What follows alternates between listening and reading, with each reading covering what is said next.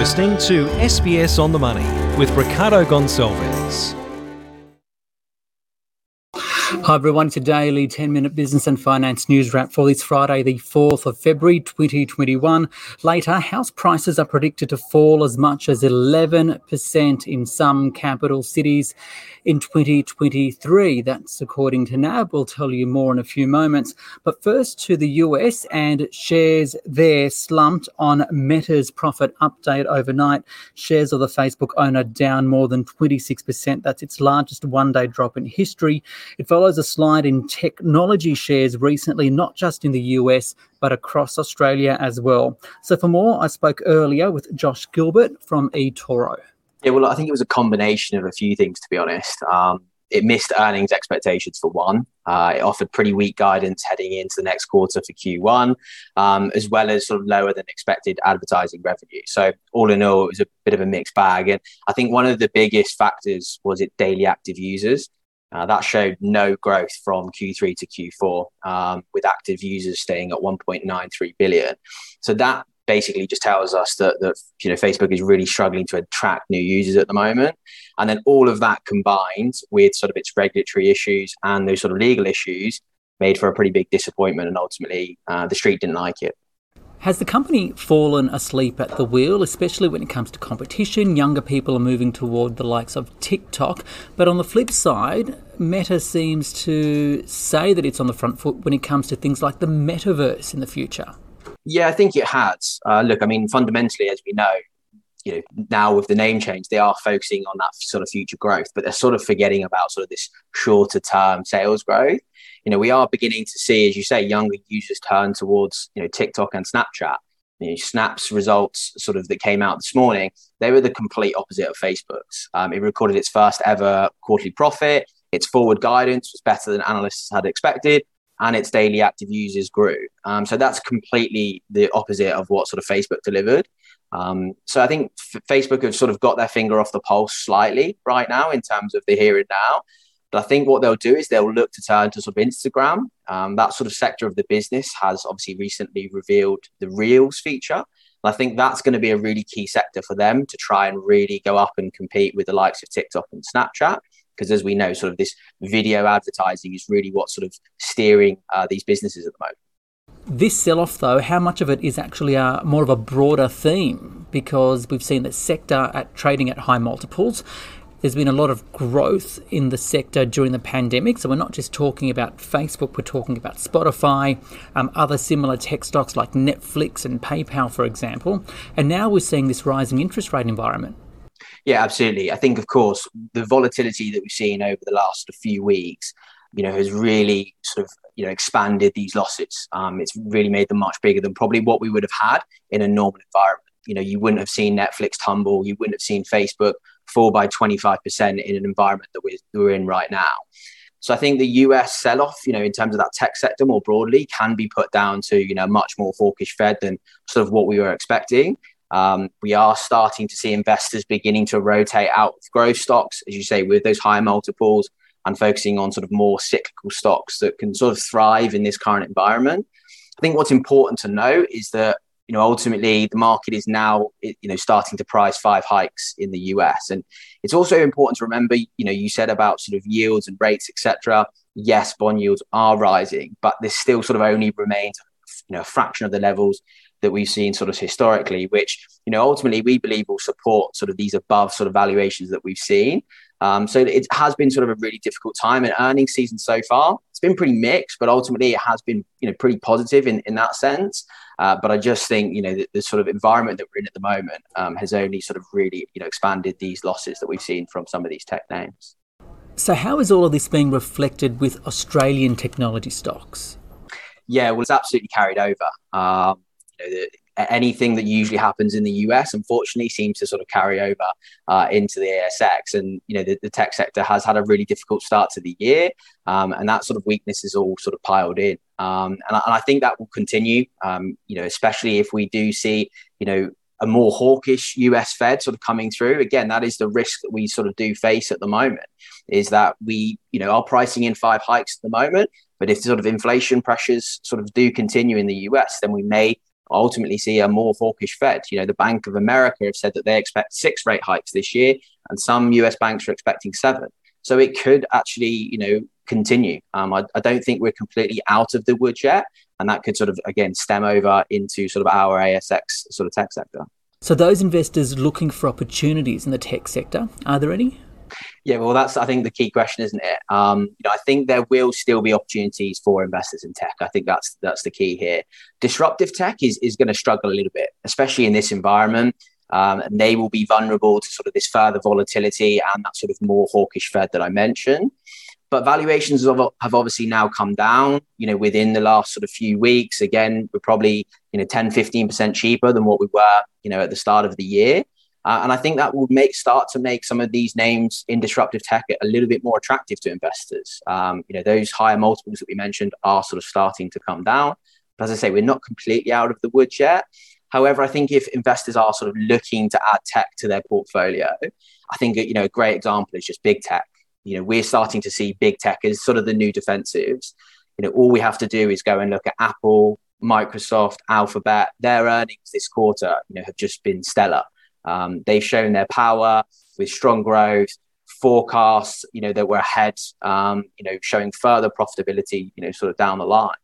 You know, these names have ultimately provided that sort of little bit of stability that we've really needed. Um, you know, at the start of the week, again, we sort of had a, a, really strong start to the, you know, to start of this week. It was a bit weaker to sort of end this week with, you know, that pressure from from Facebook, um, Meta, should I say, yesterday.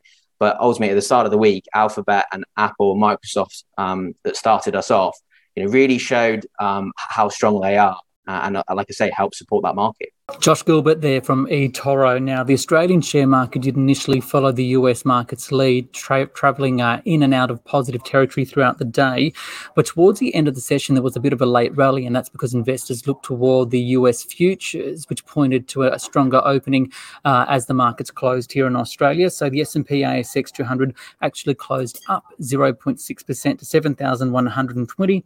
For more on the day's action, I spoke earlier with Heath Moss from HLM rather investments? Uh, look, we got a soft uh, lead from Wall Street overnight. We had the Nasdaq down over three percent. Um, the S&P 500 over, uh, was down over two percent. Um, that was on the back of some weak earnings from Meta or the old Facebook. Uh, they were down over 26% and lost $230 billion in market capitalization, which is a record for a one day loss. So that's what our lead was today, and that's why we're chopping in and out of the positive and negative territory at the moment. I guess that higher interest rate environment has really hit the tech sector of late. They've been sold off. They bounced back a little bit today. Um, why so, do you think? Look, after market, we got Amazon's earnings out, which were a beat overall and uh, quite favourably uh, seen. Um, their uh, fourth quarter uh, earnings uh, were quite strong, and their forecasts for the first quarter um, were better than expected, especially their cloud computing services. Uh, so that's seen uh, US futures move higher and it's sort of offset those uh, earlier losses we saw overnight. Uh, profit reporting season also rumbles along here in Australia right now. The latest News Corp and REA Group. REA interesting in that technology space as well. What did you make mm-hmm. of it? Yeah, REA Group was uh, quite strong. Uh, their profits were up 28%, revenue 36% on uh, year. Dividend was uh, lifted by 30% to 75 cents per share. Um, this was on the back of some strong residential listing increases. That was up 31% um, during the year. They're seeing strong, um, strong demand from buyers, and they're actually seeing more supply from sellers as well, which is uh, obviously beneficial to them because it means more listings. Uh, the other side of the coin in headwinds, they saw an increase in costs by 17%. Their core costs lifted.